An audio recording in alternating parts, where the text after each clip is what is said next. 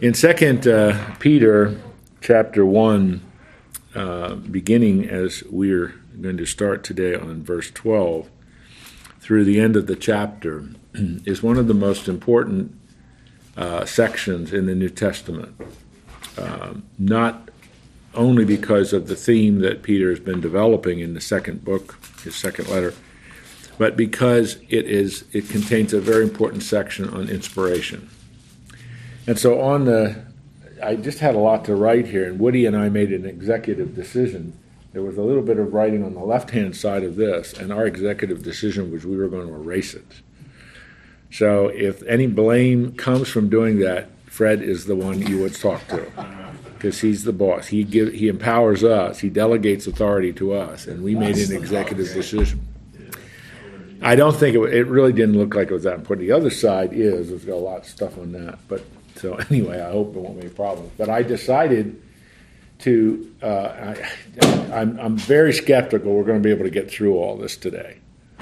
Uh, and if we don't, of course, it will be your fault because you asked a lot of questions. But, but uh, huh? Yeah. Yeah, no, but in all seriousness, I, I, I really believe that um, at least getting the overview of it will be important. And then on the other uh, pad, uh, written uh, on the uh, paper pad there, I have three terms that are central to our faith. They're doctrinal terms, if you will, theological terms. They're, they're actually terms of the, in the scriptures, but you, you and it's the term revelation, inspiration, illumination. And as you, if you can follow what I'm doing, they are inextricably linked. The revelation is God's choice to reveal Himself to us. Inspiration is how He did it, and illumination is the resource for us to understand and apply it. And in all those cases, as those things are addressed in the Bible, it is the Holy Spirit who is the one who does, or maybe a better way of saying it, is the instrumental person of the Trinity, the third person who affects those three things. And so, um, again, I don't know if we're going to be able to get through all this, uh, and obviously, this won't remain here until next week. But uh, if if if you are taking notes or you're you're interested, it's probably good for you to get try to get all this down because I probably won't re- rewrite all this for next week. Real quick question. Uh huh. Please. The first two, you said illumination was how we apply it. Yeah, uh, yeah. Uh, revelation is God choosing to reveal Himself. Obviously, uh, inspiration is how He chose to reveal Himself, verbally in a book called the Bible, and illumination is the resource, which is the Holy Spirit, for us to be able to understand and apply that revelation to our lives. So, that, I mean, there are three really important terms. Um, unfortunately, I would estimate that very few evangelical Christians could talk intelligently about any of these. You will no longer be among that group. Okay? And nobody laughed at that. I was hoping somebody. you But I want you to know this. I really do. Uh, and, I just wanted to share with you. Yeah. You just uh, touch on so many things that are not in the book that we're studying that is really helpful. You know, and then Fred sent it out, you know, last week, earlier this week. And, um, but, uh, what was it? The three, uh, what was it? Okay, glorification, Oh, sanctification. yeah. Justification, sanctification, glorification. Yeah. Yeah. And they're And all. That's nowhere in First and Second Peter. Yeah. You know, You gave that to us, Yeah. and I- and that's the, that's the blessing that we receive when you were sharing about the Bible. Well, thank you, thank you. And it is taking uh, New Testament or Old Testament, for that matter, terms and putting them in succinct ways. That's what doctrine is. That's what theology is.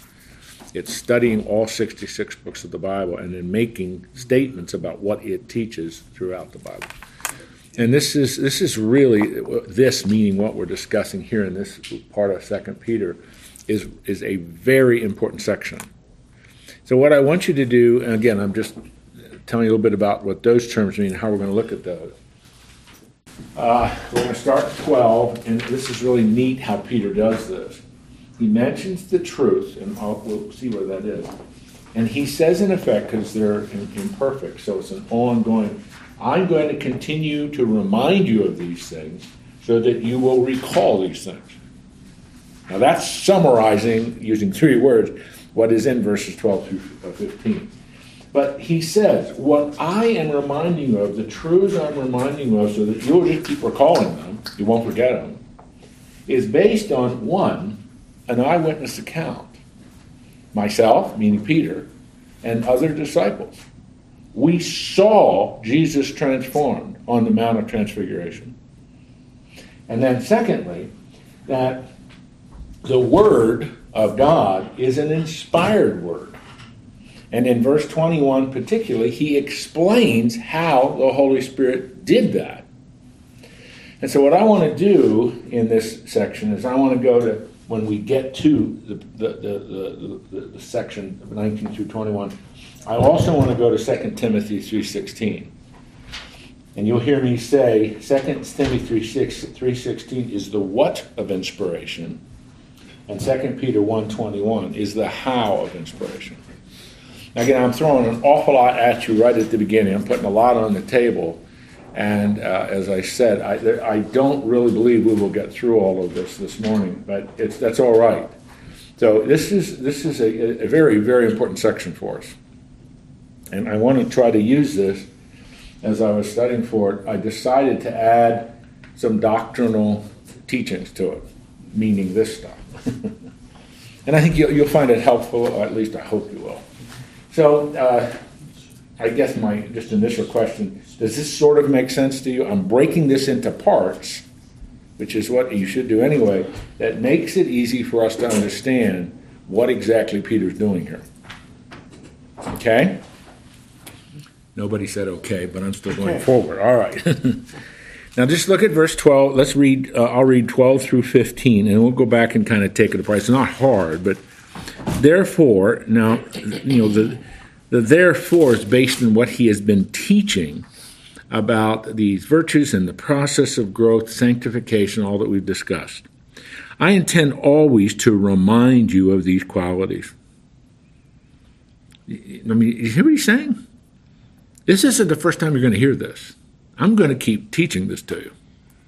What? Well, what he's taught in the first 11 verses though you know them and are established in the truth that you have. This isn't the first time you heard it, and I've just told you this isn't going to be the last time you're going to hear it. Even though you're established in the truth that you have. Well, I think it right, as long as I am in this body, to stir you up by way of reminder.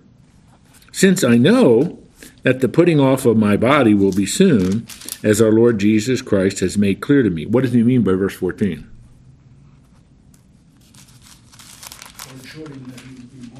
Yes, he's soon going to die. His days are numbered. And I will make every effort so that after my departure, you may be able at any time to recall these things. 12 through 15 is not difficult. It's not hard to understand what he's saying.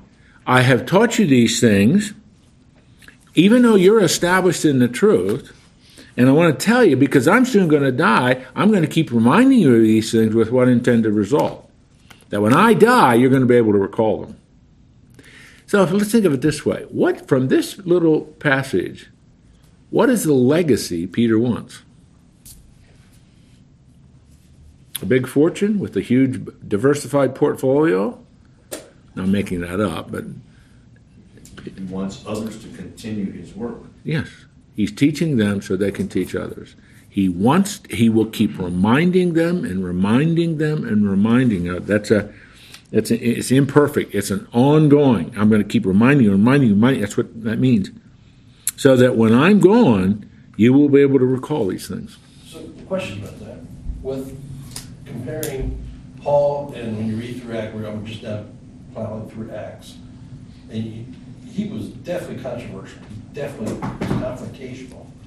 So I can see where, yeah, he was going to run into trouble. I'm not, is Peter doing the same things? I don't see in the book where he's really being controversial. He's really, I mean, we just talked last week about how he was like trying, he was sitting with both sides, almost accommodating the Jews and the Gentiles. Well, like, Yeah, I think you're you're making a, a good observation uh, that Paul is much more confrontational than Peter. But the reason for that, remember, we have 13 letters of Paul and we have two of Peter. And really, all, well, maybe with the exception of Romans, but all of the letters that Paul is writing, he's responding either to a series of questions that that church is asking him, or there are so many problems in that church, he's writing to correct the problems. right. So he is intentionally confrontational because he's dealing with either uh, behavioral issues or doctrinal error issues that he's got to correct. So he is sometimes very in your face, whereas Peter is not. Peter's both of Peter's epistles are very different in both their tone and in their intent. Um, and so it, it, they're both saying the same things often. I mean, what Peter um, and we've just studied all that. When he's talking about those virtues and those those uh, those virtues that we spend a lot of time on, they are very similar to the fruit of the spirit or the beatitudes of Jesus, but just stated differently. And he's linking them together in a way that you don't necessarily see. So I mean that, that's a very good observation, but I think that difference can be explained by the nature of the epistles themselves. Peter is not specifically addressing major issues of false teaching. He's trying to give comfort and strength Right, his voice is very. to churches that are under severe persecution. And so it's going to be different. His voice is very first person. Very. vary. hmm So, but what, what drove him to be martyred? What, what happened? Now, Paul, you get it, he's confrontational. Well, both both Peter and Paul are both uh, executed in AD 68 at the heights of Nero's persecutions. When Nero, you know, for a variety of reasons, the great fire in Rome is one of them. The fire in Rome, he blamed it on the Christians and took out after them.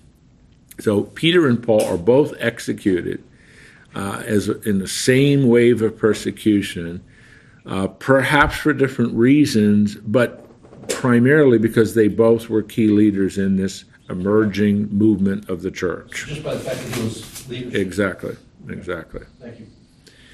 So if if you look at that section 12 through 15, which we've just read, Peter draws in a very uh, autobiographical s- statement.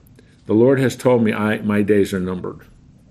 I'm going to, to, to, to, to die, and as you know, he was martyred. But he's saying, therefore, my job is to keep reminding you of these truths so that you'll recall them when I'm gone. And that's a, that is that is a good goal. If your father, Andrew, that is a good goal. I say Andrew because his children are really young, the youngest by far of anyone around this table. But to just keep reminding your kids of the truth, just keep saying it over and over again. They they tell us that for a truth to really be integrated into a person's heart, mind, and soul, they have to hear it at least seven times. Truth, truth is something you have to hear over and over again, not only to intellectually understand it, but to, to really make it a part of you. In other words, where you're integrating it into how you think about things.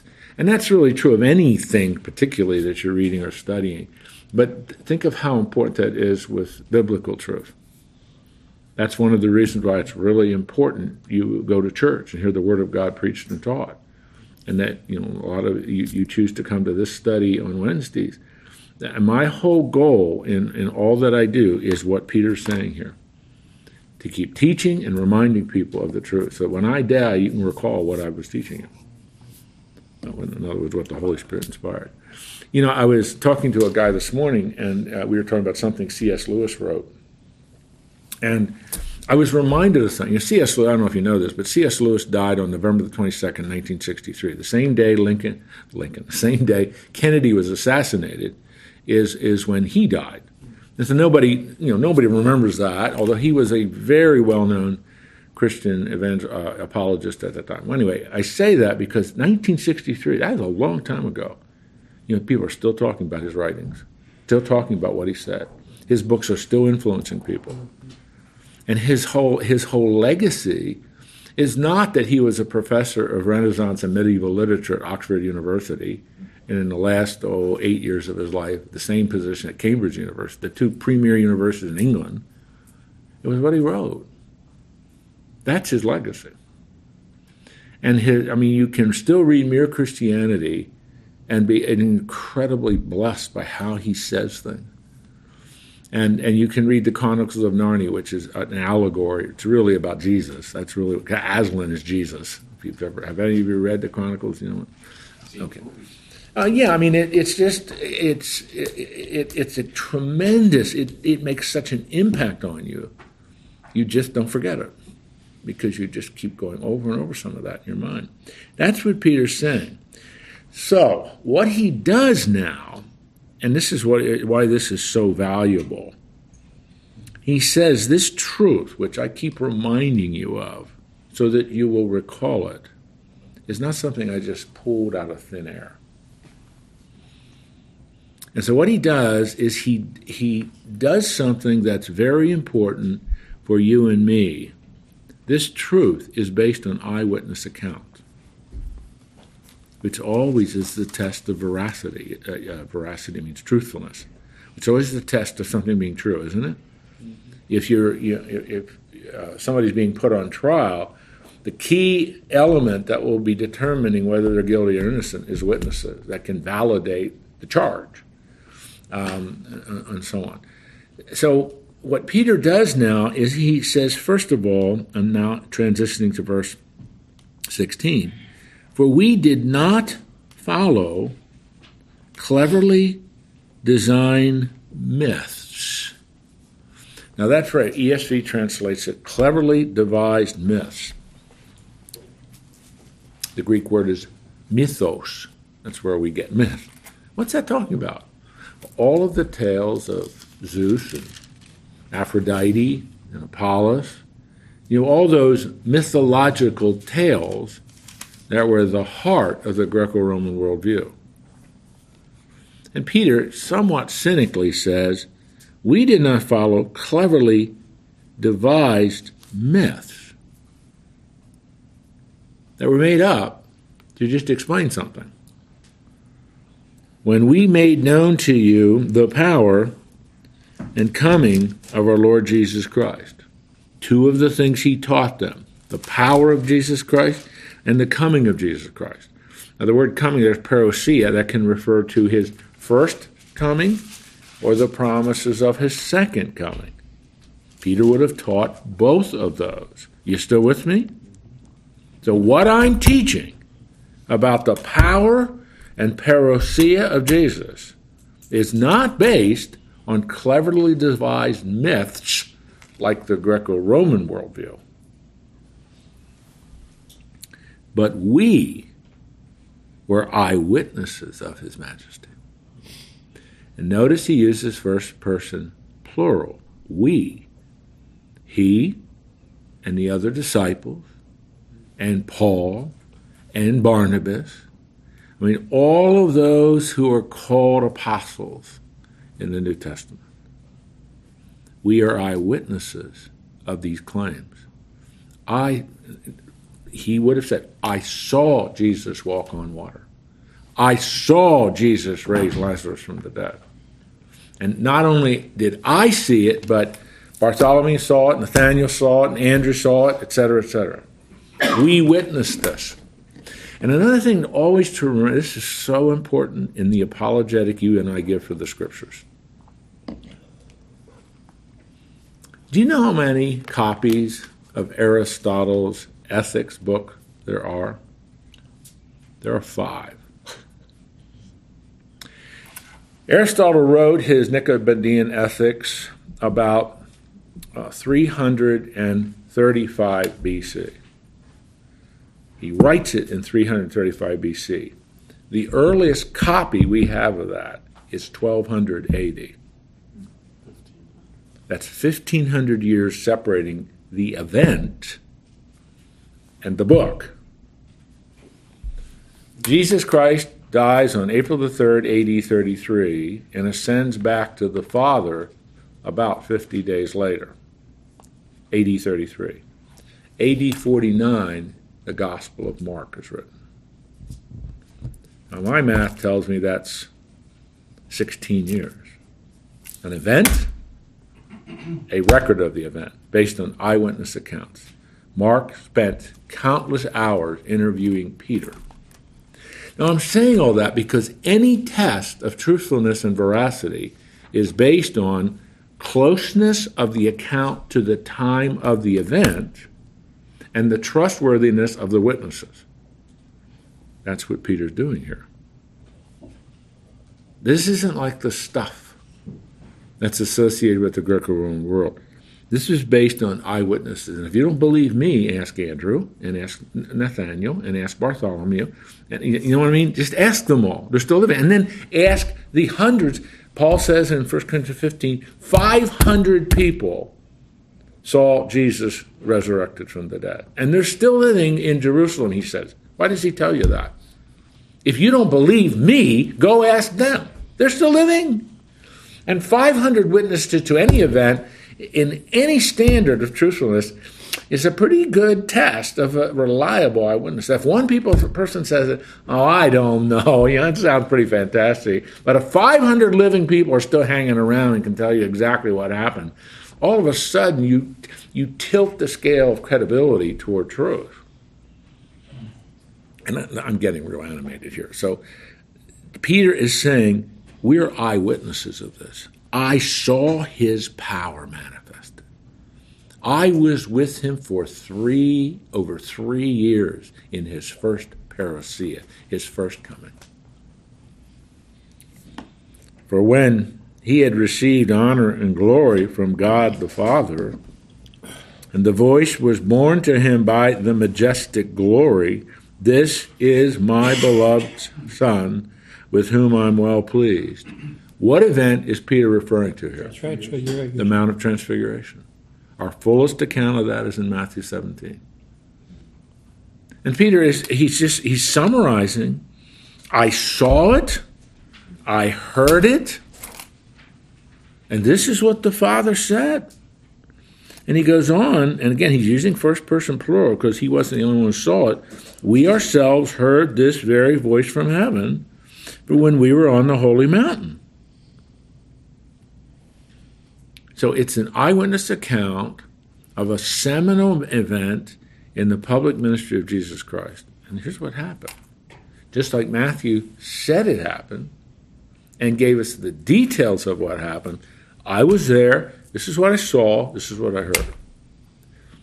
Uh, Glenn. Because they, to, to write that in the Gospels, they weren't there, right? Peter, James, and John were there, but the gospel writers were not. Peter, we know Mark interviewed and spent a lot of time with Peter, so he is recording what Peter said. So has he written epistles as well that just aren't bundled here? Who's the he? Mark, because he was part of the Coptic church. He's getting credit for the Coptic church. Well, yeah, uh, well, that's a whole other issue. I don't want to get into, but it's, but your question is, what is your question about Mark? Did he write other epistles Oh, based off of Peter's interviews? Not n- certainly not that are canonical, but there is no. I am not aware of any significant additional writings of Mark other than the Gospel. Okay. Okay, Rob. So for whatever reason, rightly or wrongly, I've associated that phrase, this is my beloved son with whom I'm pleased, to Jesus' baptism. Am I just, Same. It's the same. Basically, the same thing. At his baptism, the Father says almost the same thing. Hmm hmm And there's really there's an awful lot you can do with that phrase. We can take that apart, but we're not going to do that. But we could take that apart. Doctrinally, and theologically, it's really, really important. But we're not going to do that. All right. So, I mean, what I'm trying to this he's saying something about this truth that he keeps reminding them of. I didn't make this up and pull this out of thin air. I saw this stuff. And he keeps using the first person plural, we, we, we, because others saw it. And if you don't believe me, go ask them, type of thing. All right? Maybe we will get through all this. Verse 19. I'm trying to slow you down. What's that? Oh, no. Um, and we have something more sure, that's how the ESV is translated, something more sure, more certain. Now, if you really want to cl- clarify what he's saying, what is that which is more sure, more certain? There should be a little equal sign between something more sure, equal the prophetic word. And when Peter is uttering this, approximately AD 61 or so, when he's uttering, what does he mean by the prophetic word? The Old Testament. See, all the Old Testament prophecy, major and minor, all prophesied this kind of thing happening. And he says something more sure, the prophetic word, to which you will do well to pay attention. Meaning what? You should read that. You should spend time with that. Because all of the Old Testament prophecies point to Jesus. How do we know that among obvious reasons? You study it, you see it. Luke 24 is my favorite passage of Scripture. If there's one event I would want to go back to in H.G. Wells' time machine, it's that event. Because in Luke 24, Jesus is walking with the two disciples from Emmaus. And the resurrection has occurred. Jesus is now, this is, and he hides his identity for a period of time to these guys. They're all upset.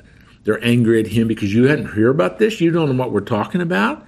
Who are you? Just drop in from Pluto? I just made that up. But that they're just incredulous. He doesn't know what they're talking about because he's feigning it.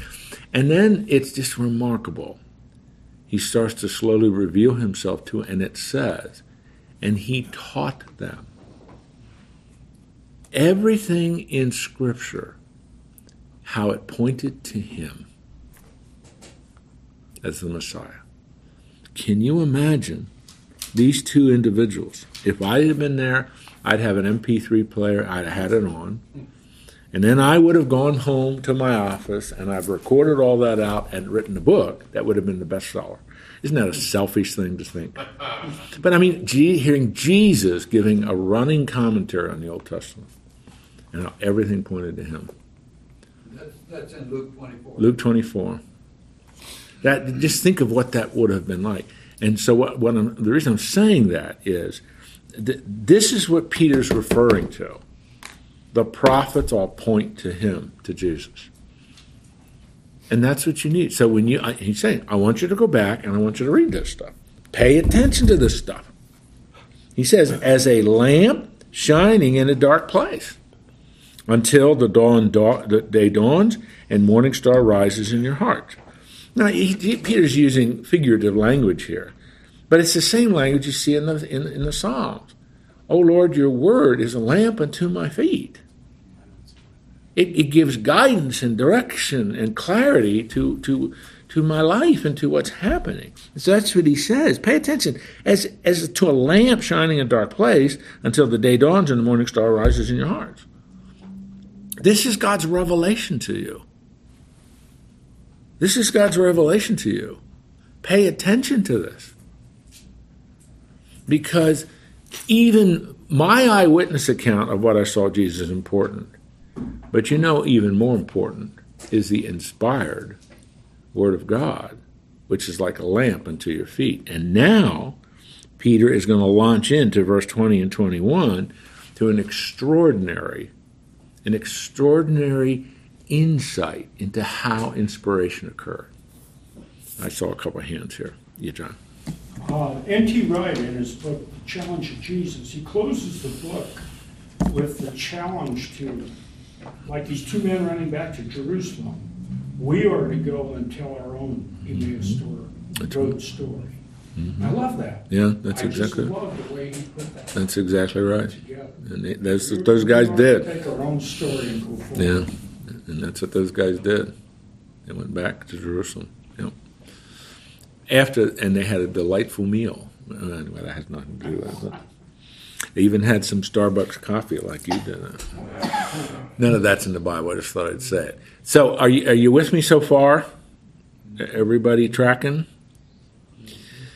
All right, now um, let me read 20 and 21, and then I want to go to some of this other stuff I have up here.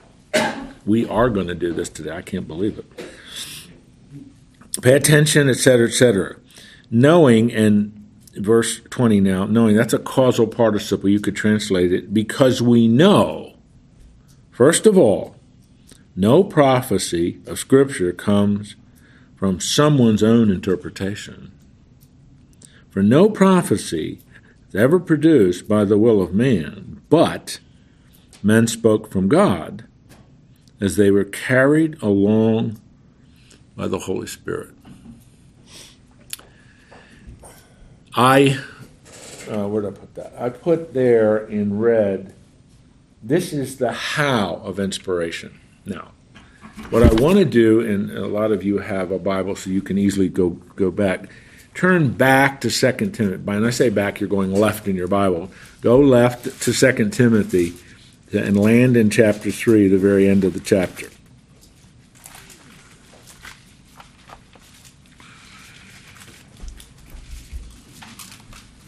In verse 16 of 2 Timothy 3, lays out for us the what of inspiration. What is inspired? And we'll talk about what inspired means.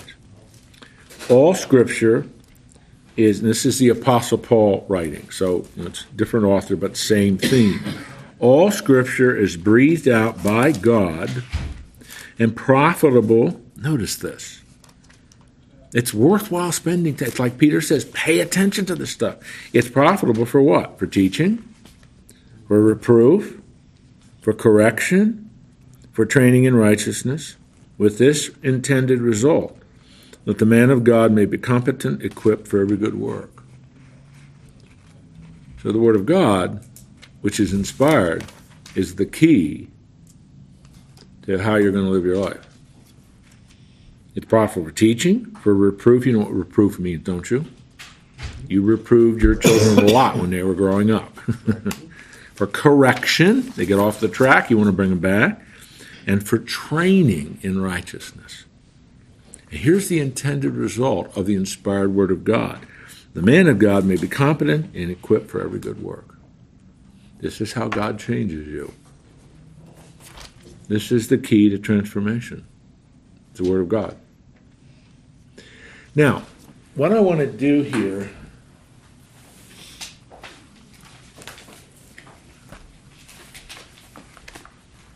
I honestly didn't think we'd get here, so this is great.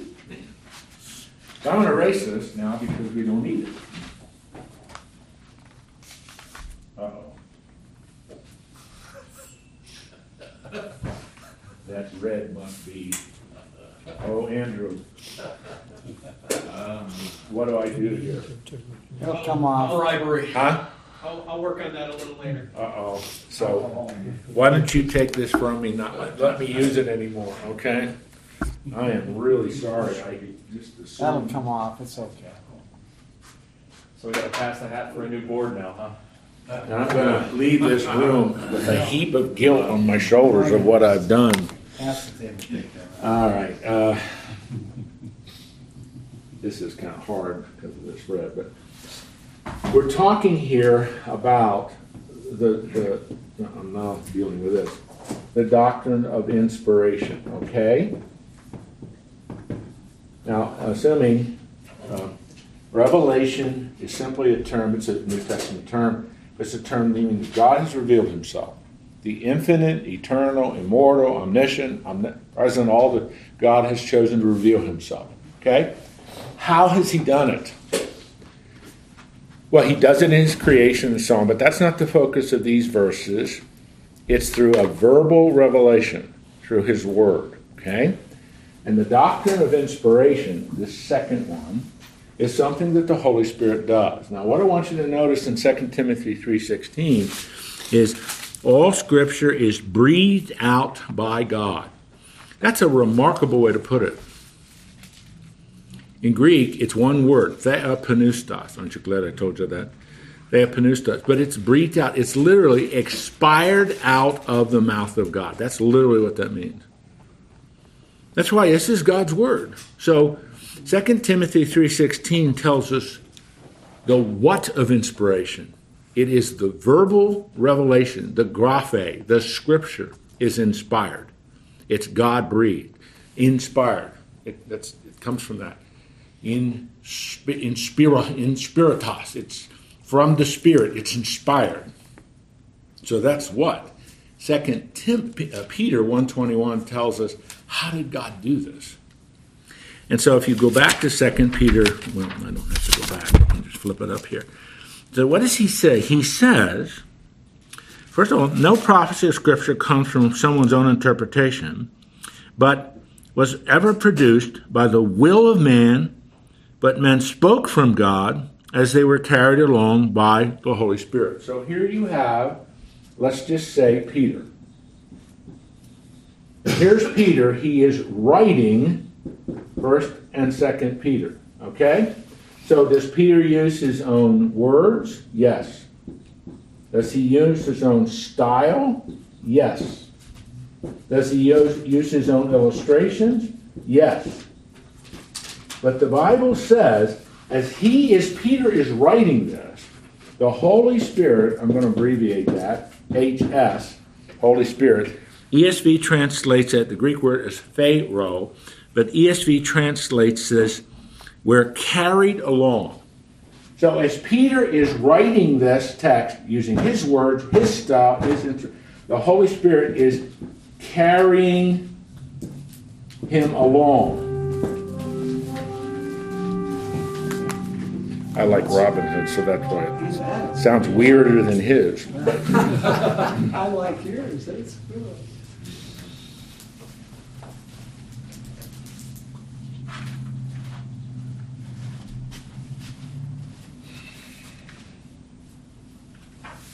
Carried along. You could translate it superintended. That's not as easy, it doesn't sound as nice, but that's really the, that's really the idea. So the Holy Spirit carries along Peter, carries along Paul, carries along Moses, carries along David. As they're writing, whatever it is they're writing, using their own words, vocabulary, their own writing style, their own illustration. But he super. What does superintend mean? Uh, as an English word, what does superintend mean? Overriding everything. Overseeing, overriding, guiding, guarding. So that when the ink dries on that parchment, it's the Word of God. That's why Paul says it's profitable for teaching, for reproof, for correction, for training in righteousness. This is how God equipped to do what He wants you to do. And so you combine, well, I erased it now, but you, you combine 2 Timothy 3.16, what is inspired? All scriptures inspired. How did God do it? The Holy Spirit, who is the key in revelation, inspiration, and we'll talk about this in a minute, illumination, is the Holy Spirit superintending the writing of every one of the authors of the Bible, all 66 books, superintending it, guarding, guiding, protecting, so that when that ink dries on that piece of parchment, that's the Word of God. That's how. Um, that's how we are. Well, I'm going to leave this here because I think I'm going to write one more thing. Now, what I just this is a little hard uh, sometimes to just kind of intellectually think through this, and so I want you to ask questions or, or ask me to clarify something. Second Peter, sorry, Second Timothy three sixteen tells us what is inspired. Answer: All Scripture. How did God theopneustos? How did He breathe this out? Does that mean He sitting up there in heaven says, "Okay, you're at the you're at the word processor, Peter. Uh, here's the I, Peter, an apostle okay, of Jesus Christ." Is that it? Nope. Not mechanical dictation. Yeah. It's Peter sitting down, and for all the reasons that he has, and he's told us to remind you of this so you recall it, sitting down and writing. But as he's writing, using his own words, did he do research? If you look at Luke, both Gospel of Luke and the book of Acts, Luke tells us, I did research. I interviewed a lot of people. I spent a lot of time on this. And so he's using all the tools that anybody uses to write something accurately. But as he sits down to write, the Holy Spirit is superintending what he does. so that there's no error, no mistake, no contradiction. It's exactly what God wanted to be declared. And you know, then then we're, we're getting then. If I get into this, we're going way beyond what I wanted to do. But there are just multiple ways in which we can validate this this process in terms of its accuracy, in terms of its non contradictory nature, in terms of the amazing unity of the 66 books. And again, just thinking of what I mentioned a moment ago with Luke 24, what Jesus would have taught these Emmaus disciples. So, I, have this is a this is a major doctrinal issue. Why is it an issue? Because the critic of the Bible sees it just it's just like the Gilgamesh epic of ancient Babylonia or the Greek myths of Greece and Rome. And and my argument is no, it's not. But if you really want to delve into this, it's going to take some time. You're going to have to let me lay out the case for why this is trustworthy. And that, I mean, that, but for you and for me, these two passages of Scripture, which should always be studied together when, when your subject is trying to understand how the Word of God came about. What has inspired all Scripture? How did it occur? Human authors using all their unique vocabulary, style, and illustrations, writing, the Holy Spirit superintending. That's, that's exactly what carried along by the Holy Spirit. It's just, it's almost an impossible it's almost an impossible uh, word to translate into another English word, just one English word. So that's why they say were carried along. That's how they're translating an ESV. And that's still, in one sense, that doesn't help very much. Carried along, what does that mean? But that's why I, I like to use the, because it, it's a very legitimate uh, meaning of Phero in, in Greek. It's superintending. He's superintending the work. He's overseeing, guarding, guiding, protecting from error the written word of God. Applies Jeremiah, Isaiah, Daniel, Ezekiel, Habakkuk, Moses, David, and the writers of the New Testament. Uh, Bob. Um, the, I think it's American Standard Version, similar to the King James uh, translated, but men spake of God being moved by the Holy Spirit. Yeah, moved. That's Actually, I, I, you know, I misread that. I thought it was born by the Holy Spirit. Yeah, yeah. I related it to the passages in Isaiah that mm. form the song on mm. eagle's wings, that he mm. shall bear you up. Mm-hmm. Uh, I mean, there are a variety of ways in which it's translated. Like I said, it is it is very difficult to translate that one word and find you really can't and find one English word that captures it. From my uh, vantage point, superintending is the best English word to capture what Phero means in Greek. But it's it's it, at one level it's not hard, but at another level you have to uh, reach a conclusion. This is obviously describing, trying to put in human words, a supernatural event. You know, what I mean? A supernatural event. This is supernatural.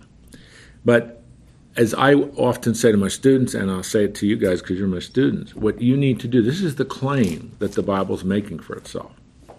Now test that claim. I mean that. That, that I, I say that to people. Okay, I'm telling you, this is what the Bible claims for itself. Now, if you're willing and you're intellectually honest, test that claim. Okay, let's start. Let's just start with one little item there are 357 prophecies in the Old Testament that are declared about the first advent of the Messiah. Track them down and ask yourself were they fulfilled? I mean, that's one, you're testing the claims of the Bible. Second, okay, go and look and itemize all of the prophecies that are laid out about the second advent. They haven't happened yet. But if 357 of the first happen, just humanly speaking, like you use in the odds when you play games at Las Vegas, which probably none of you ever have done, but eh, you you then say, well, the odds are high that that's probably going to be fulfilled. But I'm just that's a that's a silly illustration, and, and just to bring some smiles, but nobody smiled. But it's the idea essentially that test the claims. So t- test test other things. The Bible makes a whole bunch of historical claims in the Old Testament. One example, the Bible speaks a lot of the Hittite Empire. And until 19 or excuse me, until 1878, everybody thought that was fictional. But then they made this massive, massive discovery of a library outside of Ankara at Boghaz Köy, which was the library of the Hittite Empire, validating and verifying everything the Bible said about it. so archaeology becomes another way to test the claims. The Bible's making an historical claim. Paul, for example, mentions in 1 Corinthians Erastus who was the treasurer of Corinth. Lo and behold, in Corinth, we have found a plaque on a street name named after Erastus, the treasurer, Erastus, the treasurer of Corinth. The Bible made this historical claim. It's been valid. I'm just so it isn't something you can ignore. And thirdly, it's again when you go to the ancient world and you look at all of the books coming out of the ancient world and compare all those books, because all books coming out of the ancient world are copies. We do not have the original copy of Julius Caesar's Commentaries on War. We don't. We do not have any of the original copies of Aristotle's Ethics. Everything's a copy. Is the Bible a copy? Yes. But then you start to examine how did they copy the Bible? And we have five manuscripts of Aristotle's Ethics. And I told you there are 1,500 years separating when he wrote it and the first copy we have of it. How many copies of the New Testament do we have?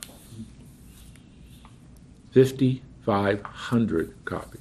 I, I, when I say copies, I mean original, I mean copies. People hand copied on a codex the Bible, the New Testament. We have five over five, it's approaching uh, 5,500 copies. Okay, let's examine. In those 5,500 copies, did they all, did they disagree a lot? Because these are manuscripts. Do they disagree a lot?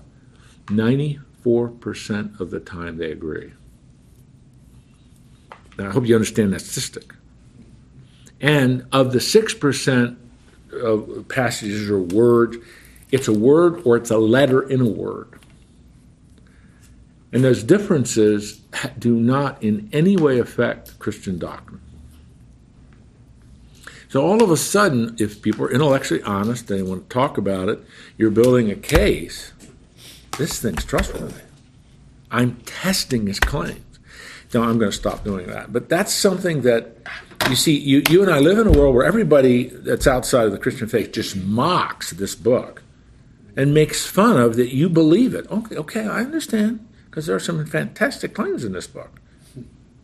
But I want you to treat this book the way you treat any book coming out of the ancient world. So the way you test the claims of a book coming out of its history is its veracity, its truthfulness, its reliability, its copy. Test it. And you, if you're intellectually honest, you will reach this conclusion. The New Testament is the most attested book coming out of the ancient world. So then you're left with this issue, okay? Reluctantly, I've got to agree with you. This is what a person. Reluctantly, I got to agree. Now it becomes a matter do I believe it? And that's something that all the historical evidence and scientific claims, because now the person has to either, I believe what this is saying, or I don't believe what it's saying. The evidence is there. The foundation for believing it is true is there, but now you have to make that step of faith. I mean, have you ever heard anyone, have you ever anyone ever say, well, we only have five copies of Aristotle's work and 1,500 years, therefore I don't believe anything Aristotle wrote? Have you ever heard anybody say that? Nobody ever said that's ridiculous. Nobody's ever going to say that. Oh, I believe everything that Aristotle said, even though we have five copies and they disagree, and and you know fifteen hundred. But I still I believe everything about Aristotle. What about what Jesus said and did? The first gospel account is only 16 years after he died. And the copy, the earliest copy we have that is in the 90s. Oh, I'm sorry. I can't believe that. It's just that that's inconsistent and it's intellectually dishonest. And when I said it's a very incendiary thing to say, but it's intellectually dishonest because all the tests for truthfulness you use to accept Aristotle, you won't you will not accept those tests of evidence to accept the Bible. That's hypocritical. That's inconsistent. What you're really saying is you just don't want to believe somebody who makes those claims. Because it gets at the very heart of who you are. No, I don't want to believe. I won't believe it. Despite the evidence. Now, I'm, I am way beyond this text, but that's why this is so important uh, for us. So the it is everything I've been saying plus um, this. Fred. Um, I had a, a young lady who was, um, not real young, but a lady who was in a restaurant and she, she knew me and she came by to say hi. I said hi and, and, uh, she, I don't know if she knows something about me in terms of you know, this Bible and so forth. And um, she said, "Well, she said, Fred, I don't, I don't believe a word of it." And I said, well, "No, that's that's all right." And and then she said, um, before I left, she said, "But don't give up on me." Mm. Mm. And uh, so, but this is graduate stuff that with the new believer uh, it's going to be a little hard to absorb just to a new believer just out of the gate and trying Absolutely. to get his Absolutely. feet on on the right path of understanding.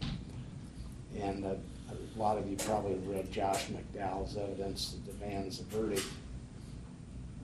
But uh, he he supports exactly what you're saying, and you, I mean, Well, he adds so much chapter after chapter of the details Yes. of, of this that are that I can't possibly go over. No, But no, it's it no. is it, it, this is to use your metaphor. This is graduate level stuff. But because it's grad doesn't mean it's not important.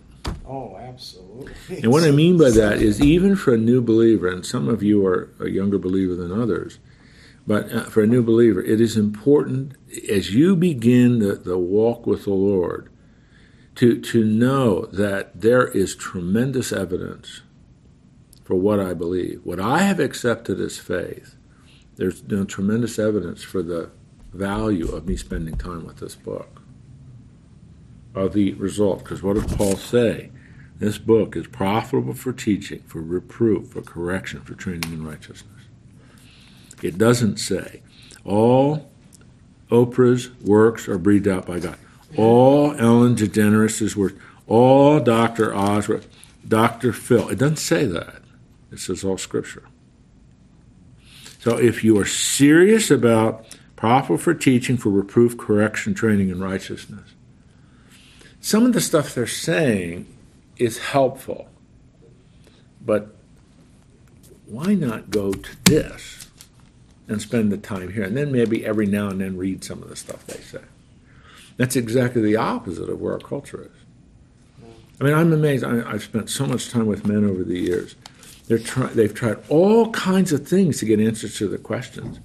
And then, as a last act of desperation, they go to this. And sometimes they don't go to this at all. Whereas it, the Bible it is, I'll say it one more time, the Bible makes a lot of claims for itself. If you're going to be intellectually honest, just challenge people to test the claims. But to do that, it's going to take time, and it's going to take focus. But at the same time, if what they're saying this is just a bunch of myths, it doesn't have, it's not historically true, okay? If you're willing to, I can make the case that it is historical true. You want to do that? I mean, because you know you can't say it in two minutes. There's no elevator speech for that. But at the same time, it doesn't mean it isn't true. And that's what so most, most people are so comfortable just rejecting it because Yeah. My teachers in, in, in my college philosophy course told me this is a bunch of bunk, and I believe what that person said. Okay. Did they walk you through chapter by chapter? Did they test the claims of it for you? Of course they didn't. They quoted Immanuel Kant, and that settled it. All right. We did do a little PhD level stuff, but I have a sense you really understand it. And you are willing to write a thought paper on inspiration. Wait a minute. Tomorrow, what I want to do is I want to talk a little bit. I, I said tomorrow. Um, next Wednesday, I want to talk a little bit about the third term I wrote up there. We did not get to that illumination. God reveals it. It's revelation. He has revealed himself. He tells us who he is, what he's like, and his plan. How does he do it? Through inspiration. The Holy Spirit breathing out and superintending the work of the human authors. Then, the Holy Spirit who indwells us enables us to understand and welcome the truth. I want to go to a passage of Scripture that shows us that next week. It's just amazing to me. The Lord's provided it all for us. Even able, and that's why when when a genuine a seeker after truth is serious, it is the Holy Spirit, that John 16 says, who convicts the world of sin, righteousness, and judgment. It is the Holy Spirit opens the heart of the person. And that's that's what the Word of God does. It's just uh, you know you can brush it off and you can make light of it until you really start to read it and dig into it. Whenever a person says, "I'm willing to read the Word of God," I get excited because if they really want to do that, the Lord will start to change them. That's exactly what's going to happen. Well, man, I I got off on a lot of bunny trails today. So, but this is important stuff, and I just decided to do that. I hope it was all right that I decided to do that. All right, tomorrow then we'll, uh, I keep saying tomorrow.